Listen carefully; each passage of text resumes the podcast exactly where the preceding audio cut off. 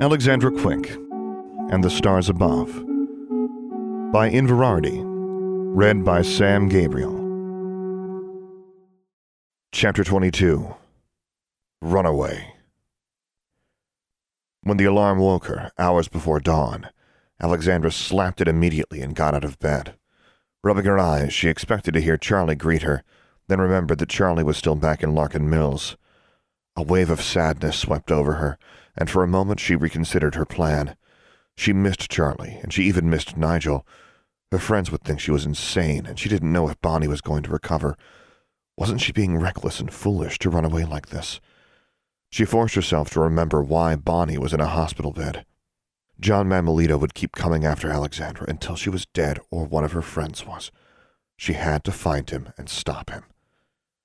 She was still working out what, exactly, she was going to do when she found him, but it felt good to be angry and righteous and vengeful. Running away to confront a shadowy nemesis who was responsible for every bad thing that had happened to her in the past year felt better than confronting lying adults and so-called parents. Her father had already been formidable at fourteen. Absalom Thorne had said as much. Would Abraham Thorne have just sat in his room and waited for the WJD to take care of a dark wizard threatening him and his loved ones? Alexandra was sure that he would not. She'd prove herself and then dare Abraham and Absalom Thorne not to take her seriously. She sat in front of the magic mirror she'd left on her bed the night before. Her reflection smiled a pretty girl's smile at her. In the mirror, her unbrushed hair was straight and perfect, her bleary green eyes were sparkling, and every other blemish in her sleepy face was erased, showing her what she could look like if she applied the glamour charms Julia had taught her. Alexandra tapped the mirror with her wand. Older, she said. I want to look older. Her reflection arched an eyebrow coyly, then became less childish and more mature. Not much older, and still her, but Alexandra knew what an incredible transformation makeup charms could achieve. Much older, she said, thinking that the girl in the mirror would still barely pass for sixteen. Her mirror self frowned a little at that, but obligingly tossed her head and adopted a much more serious countenance. Her eyes darkened and her skin tone grew less pale. Alexandra could imagine this girl passing for seventeen or eighteen, maybe. She had learned illusions and disillusionment charms the previous year, but Mr. Newton had kept the lessons mostly focused on inanimate objects. Faces moved and shifted too much, and disguise charms didn't last long, so Alexandra hadn't practiced them much, nor did she know how to brew polyjuice potion. She began casting makeup charms to match what the mirror showed her, while making a note to herself. A witch should learn magic before she'd need it. As the sun began to illuminate the horizon, she went to the bathroom mirror, which showed only her actual face. The transformation was not quite as perfect as she had hoped. She looked rather like an experienced teenager trying to look older. She sighed.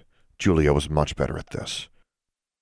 Now, dear, you look fine, said the bathroom mirror. Although that's rather a lot of makeup, don't you think? Oh, please don't get angry. The mirror had not forgotten being broken when Alexandra was in sixth grade.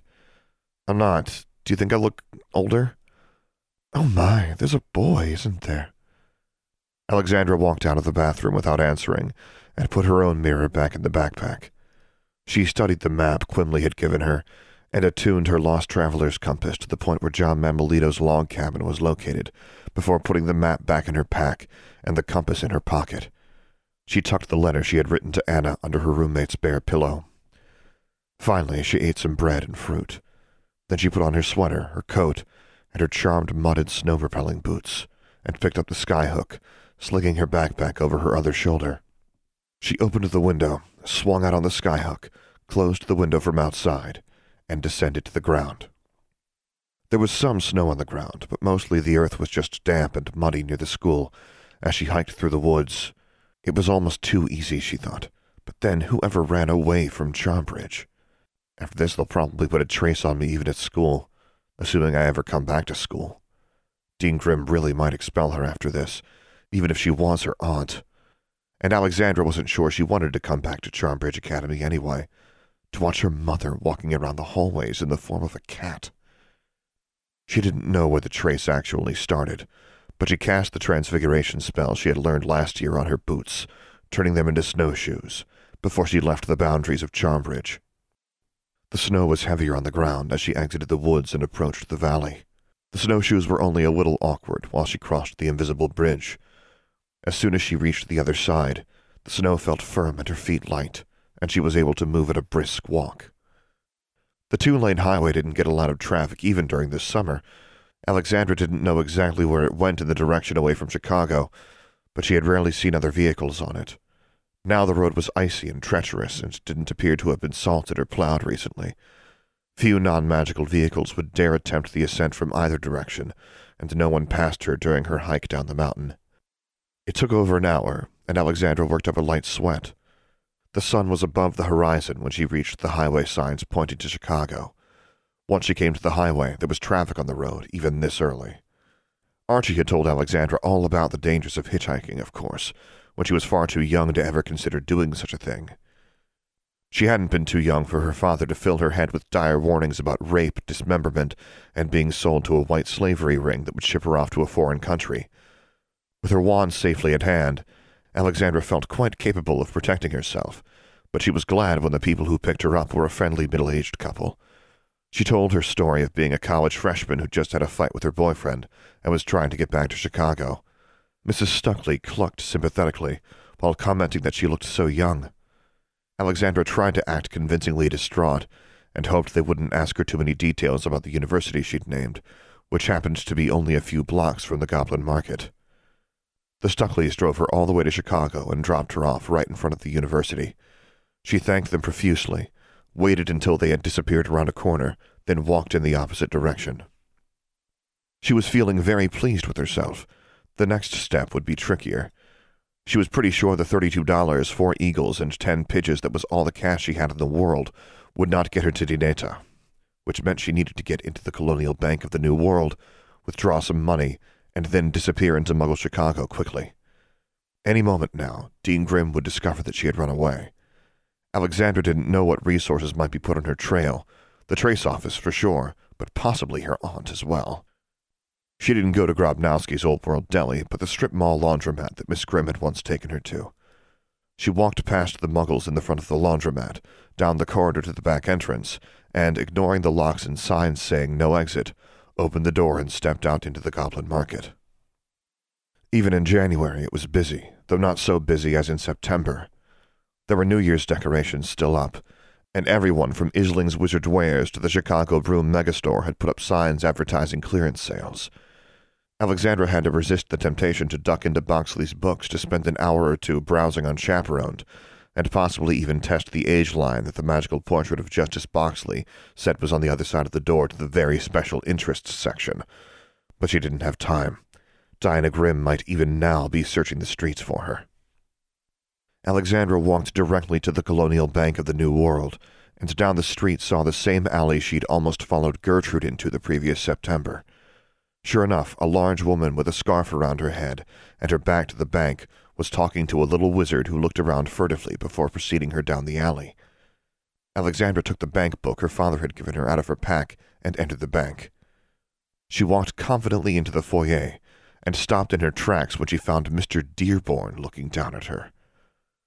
The father of Darla and Mary Dearborn was hanging from the wall in a life-sized portrait, wearing an elegant black velvet suit with white and purple ruffles. His expression was very severe and serious. James Constantine Dearborn II, Central Territory Director of the Colonial Bank of the New World, read the plaque next to him. His hair was grayer and his face more lined than Alexandra remembered from his visit to Charmbridge Academy after Darla's death. She let out a breath when she realized the portrait was not a living, seeing one. Mr. Dearborn, of course, was still alive, Perhaps this portrait would become alive when he died, but for now, it was just oil on canvas. She continued into the bank lobby and stopped dead in her tracks for a second time when she saw the real Mr. Dearborn. The Central Territory Director of the Colonial Bank of the New World was standing in the middle of the lobby talking to some other wizards. They were wearing robes and cloaks, but Mr. Dearborn wore a suit much like that in his portrait, and the same serious expression. There was no way Alexandra could walk past him and expect not to be seen. It was possible he might remain in conversation with the other patrons and ignore her, but all it would take was one glance in her direction. Alexandra's makeup charms might make her look older, but they weren't true illusions, and she was certain that Mr. Dearborn would remember her face. How could he not recognize the girl who was responsible for his daughter's death? She stood there in the entrance for a minute, her gaze sweeping the lobby, hoping to see a side entrance or some other way to walk around to the counters without going through the lobby. There were none.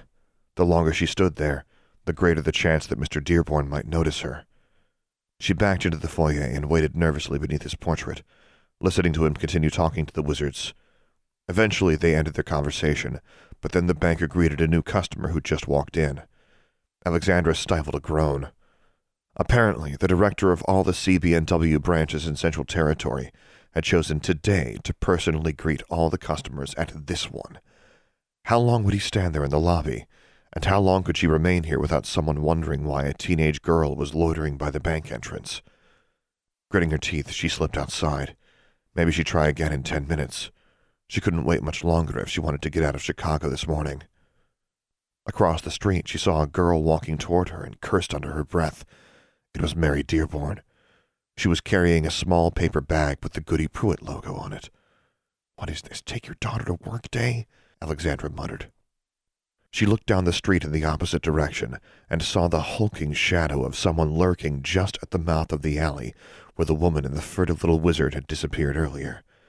This wasn't the plan, she thought, but Mary was going to ascend the steps to the bank any moment, and Alexandra had no idea how long father and daughter would be inside. She hurried down the steps, keeping her back to Mary as she rounded the corner of the bank to put it between them, then rushed down the street. She didn't dare look back, and was so determined to get away that she got yelled at by a man in black robes, riding an immense black horse, when she stepped in front of him while crossing the street. Sorry, she said, hurrying on. The man in the cloak cursed at her, and the horse snorted flames out of its nostrils. She slowed her pace and approached the figure in the alleyway calmly. It was a hag, squatting in front of a little kettle that hung from a tripod and boiled as if there were a fire beneath it, though there was nothing but brick pavement.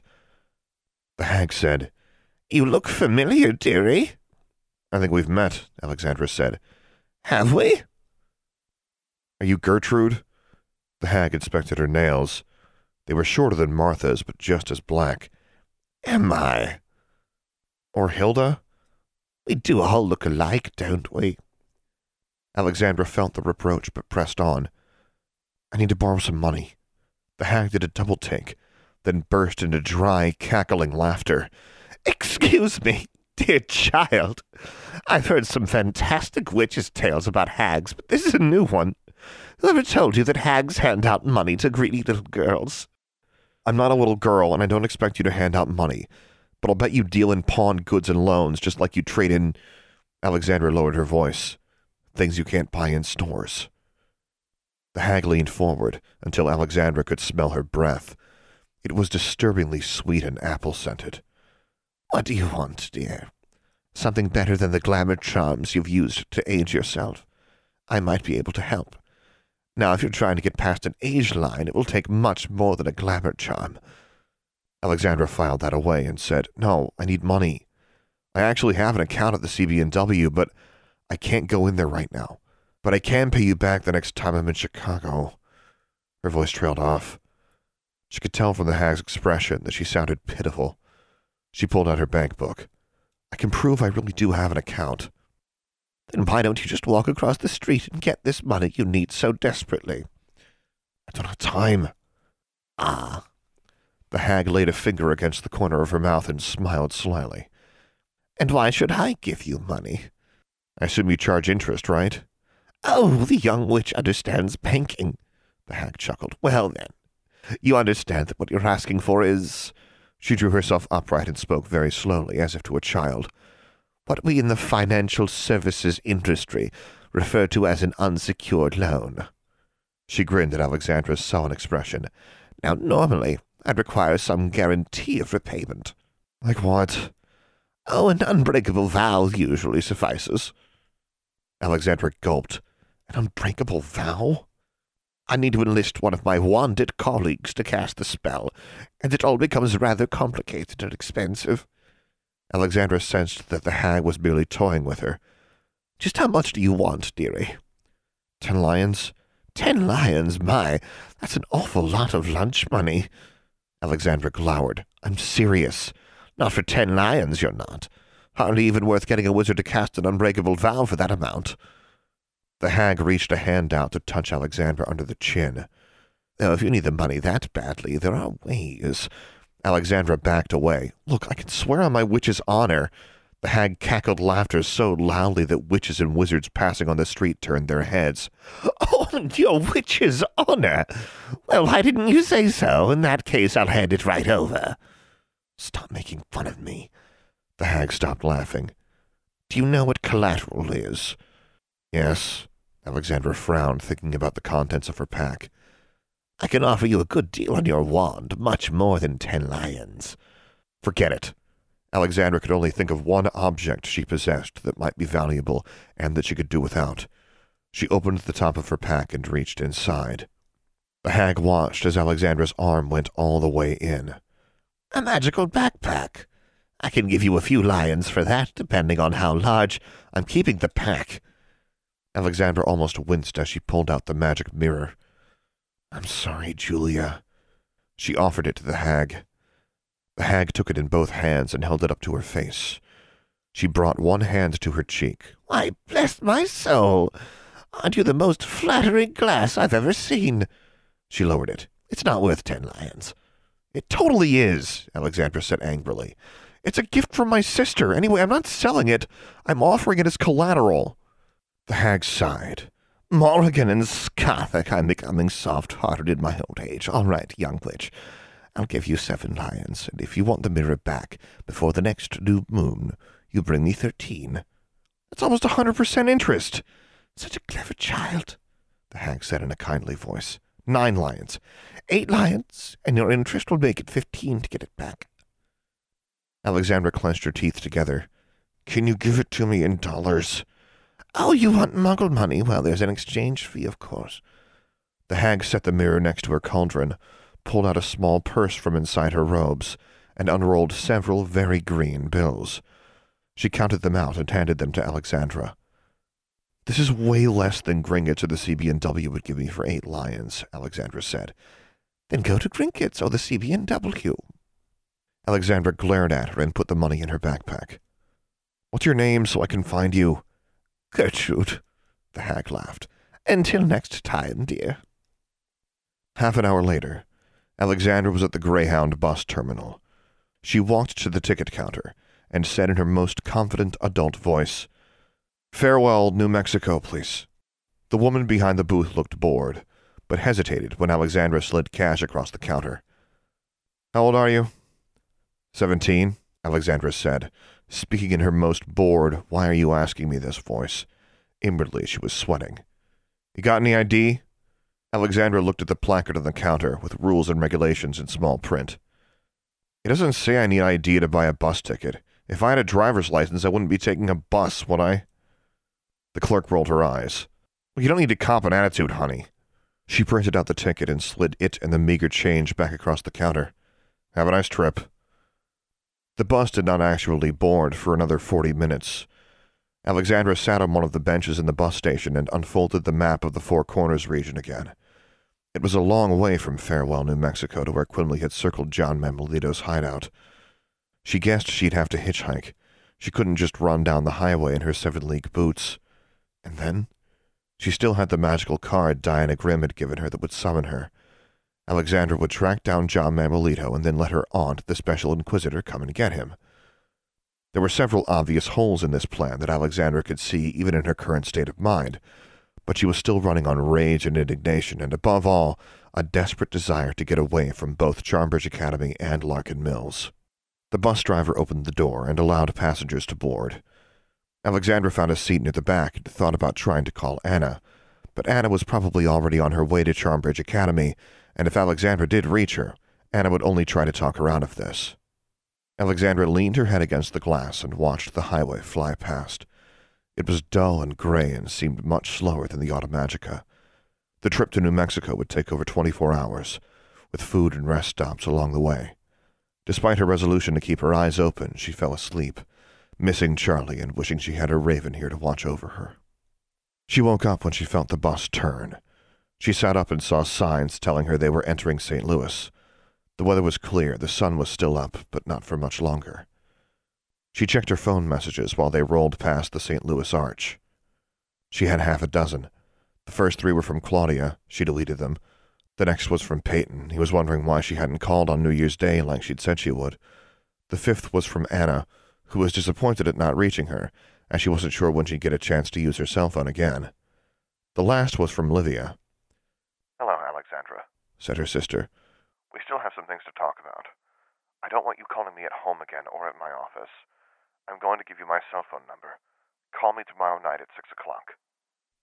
That had been left the previous night, while Alexandra was still at Charmbridge. It was now close to six o'clock. The bus pulled into a large gray concrete terminal. Gateway Station was a major regional hub serving buses, trains, taxis, and rental cars. Signs promised a food court, as well as restrooms that had to be cleaner than the bus toilet. There would be a two hour layover, so Alexandra disembarked. The terminal was all steel and concrete and colored glass, much newer than Chicago's Union Station. Alexandra found the food court and bought a soda, which she carried to the most isolated corner of the station she could to drink with food she took out of her backpack. Sitting on a plastic bench looking out a window onto a not particularly scenic view of downtown St. Louis, she dialed Livia's number. The curt voice answered after one ring. Hello? I thought you never wanted to hear from me again, Alexandra said. If Livia was taken aback by Alexandra's own curtness, she answered smoothly enough. That was before I saw Claudia. Well, you can stay in Milwaukee and never see either of us again. That's what you want, right? This time Livia didn't answer right away. I don't know. Alexandra sipped from her soda, and an announcement about a train leaving for Memphis echoed through the terminal. Where are you? asked Livia. Alexandra ignored the question. What do you want then? What did you mean about what's inside the Regal Royalty Sweets and Confections warehouse? Does your family still own that building? Alexandra asked. You used to go there when you were a child, didn't you? I think I might have visited Larkin Mills as a child, and I suppose the Pruitt family does still own it. What is your family doing with it? I'm the only Pruitt left. What is this about, Alexandra? You mean you own all the Goody Pruitts of the Confederation? Not exactly. My grandparents' will was complicated. They established a trust, which meant that I got most of the money from the company, but no control over it. Anyway, I left that behind when I became wandless. So you left your family and your family fortune behind, just like you left your sister behind. Now emotion colored Livia's voice. I didn't leave Claudia, Alexandra. I had no say. I was eight. I begged my grandparents to let her live with us.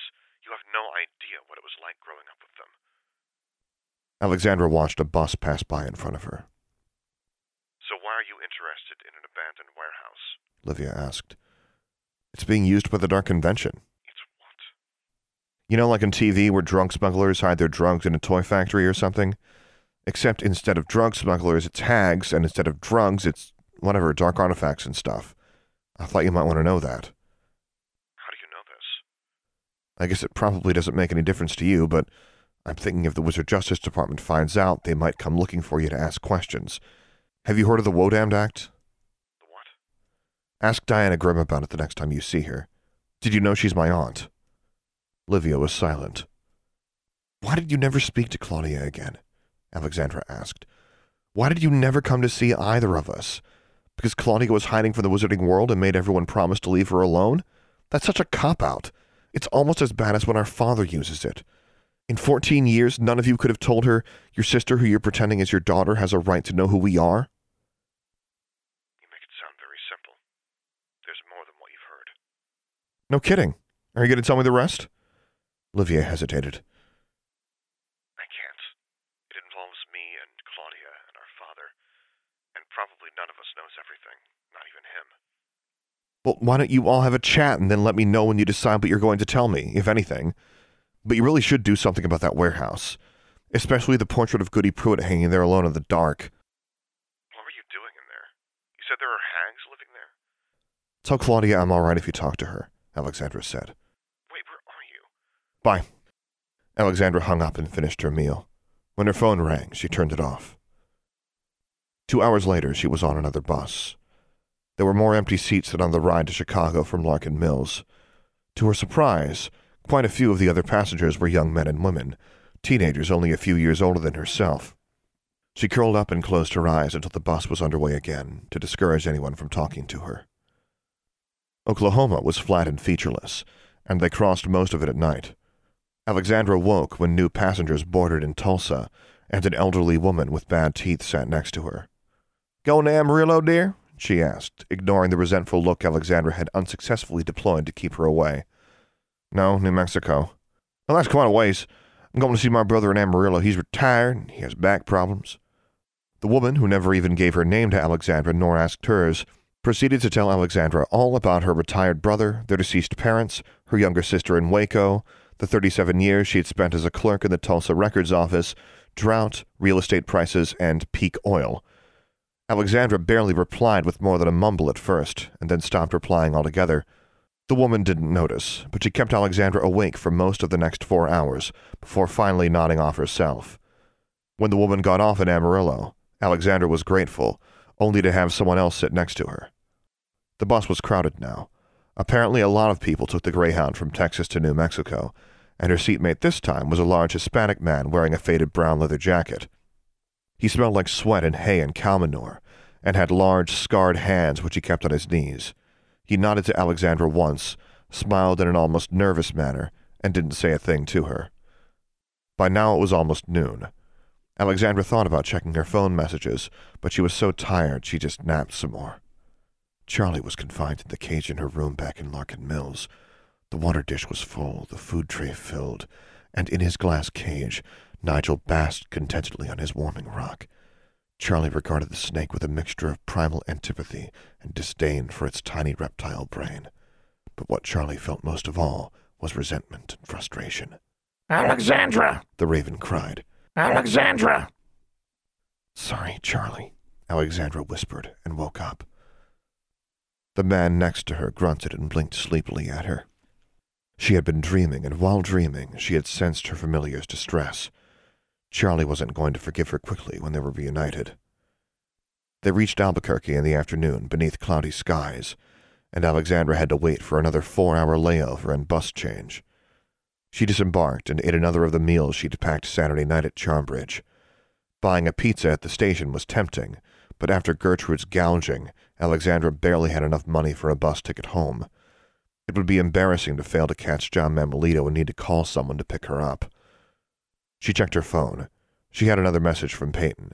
She texted him an apology and a promise to call soon. She thought about calling Anna or David, but realized they would be at Charmbridge now, already unpacked and eating dinner and probably quite upset about what their crazy, reckless friend was doing. Then she remembered that she still didn't know what Bonnie's condition was. After some hesitation, she dialed Brian's home phone number. After several rings, Mrs. Seabury answered. Hello, Seabury residence. She sounded worn and subdued, but Alexandra thought it was a good sign that she was home and answering with her usual impeccable cordiality. Hello, Mrs. Seabury, it's Alexandra. Alexandra, good lord, where are you? Your mother told us you've run away. Oops. I was wondering. Alexandra licked her lips. How is Bonnie? She's in stable condition. The doctors said it's almost miraculous how well she's doing. She came out of her coma, but she's going to be in recovery for a long time. That's good. Alexandra wiped her eyes. I'm really glad. Alexandra, where are you? Can I speak to Brian, please? Not unless you tell me where you are first. Do you know how worried your parents are? My real parents aren't worried about me at all, she thought bitterly. I'm fine, Mrs. Seabury, but I'd really like to speak to Brian. Alexandra, I don't know what problems you're having, but running away isn't a solution. Why don't you come home and then you can talk to Brian? Alexandra bit back half a dozen angry retorts. With difficulty, she controlled her temper and said, Tell Brian I'm fine and that I'm really glad Bonnie is going to be all right. Will you tell him that, please? When Mrs. Seabury didn't answer immediately, Alexandra hung up.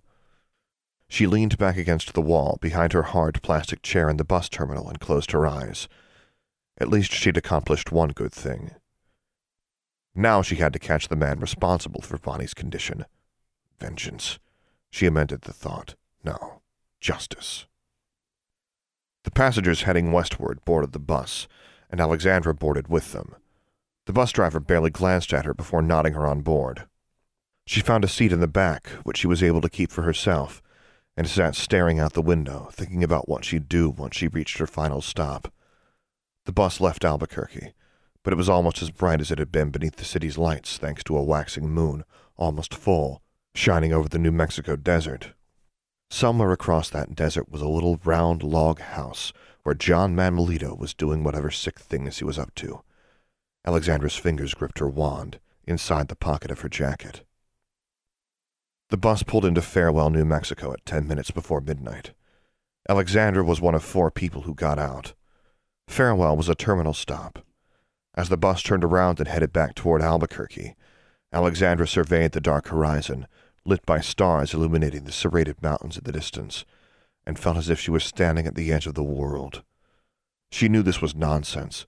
The highway continued on all the way to California, but with nothing but flat brush and desert and a few scattered towns between her and her destination, and more importantly, not a single friend within a thousand miles, not even Charlie. She felt utterly and completely alone.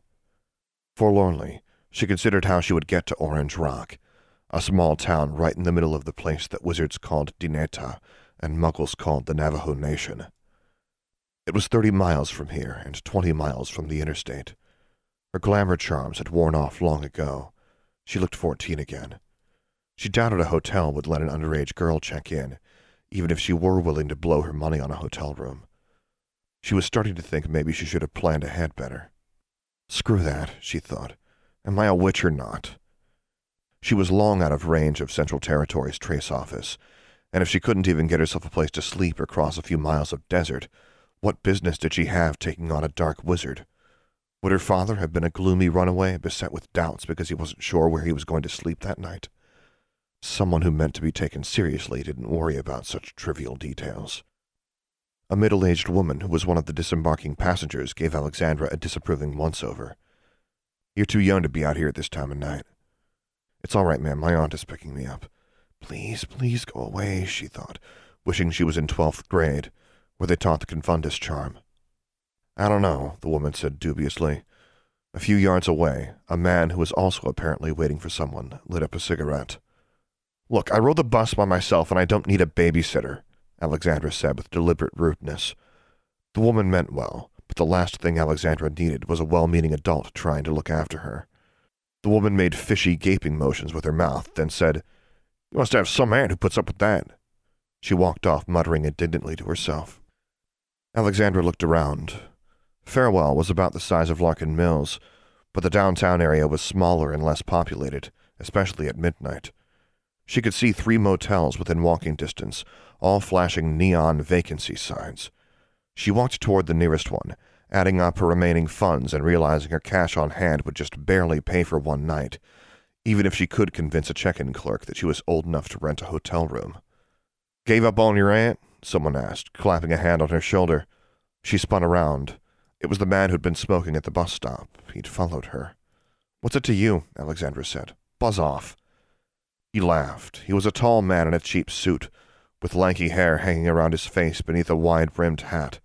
She didn't like his laugh at all. You want a little spitfire, aren't you? Looking for a place to stay? No. She shook his hand off and resumed walking, but he caught her shoulder again. Run away? he asked. Take your hand off me or I'll scream, she said. Won't you tell the police? he asked. That you're waiting for your aunt to pick you up? I'm not going anywhere with you. She tried to show only impeccable calm, but her hand already in her pocket, fingers wrapped around her wand, was sweaty despite the cold night. He laughed again and took a drag from his cigarette. Sweetheart, you're looking for something, but you got no idea what you're doing here, do you? I know that look.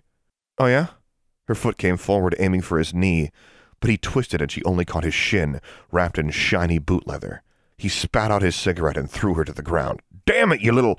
He blinked stupidly at her for a moment when he saw the wand pointed at him, and then she said, Kaitaris! The green ball of light smacking into his face sounded like a basketball being kicked against a wall. He flew, landed, and was still. His hat rolled into the street. Alexandra staggered to her feet and walked over to him. His lips and nose were bloody, and his eyes were already swelling shut. At Charmbridge, he'd be up and about after some attention from Mrs. Murphy. Here, Alexandra thought he'd probably look like he came out the loser in a boxing match for a week or two. She needed to get out of here before someone saw them. Her heart was hammering as she ran down the street away from the prone figure. She half expected to see aurors popping out of the darkness at any second.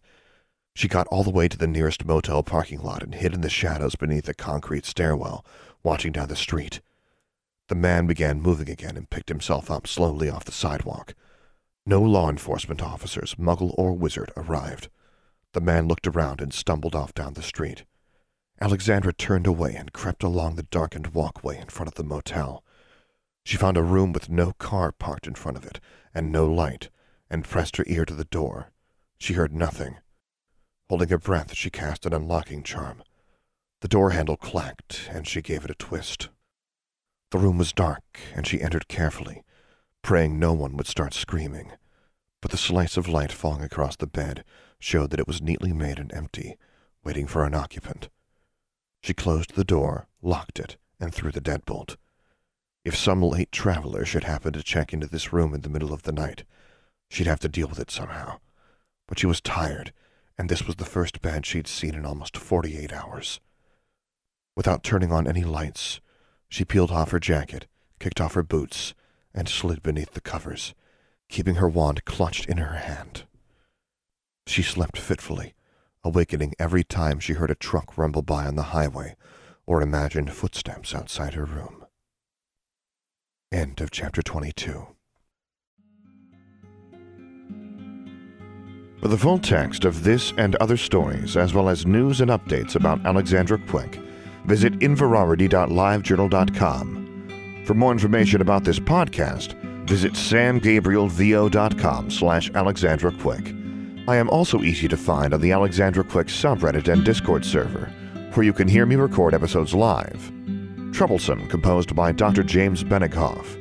Charmbridge, composed and performed by Tyler Parsons. If you have enjoyed this podcast, please take a moment to leave a review on iTunes or whichever podcast service you prefer. And finally, as always, thank you for listening.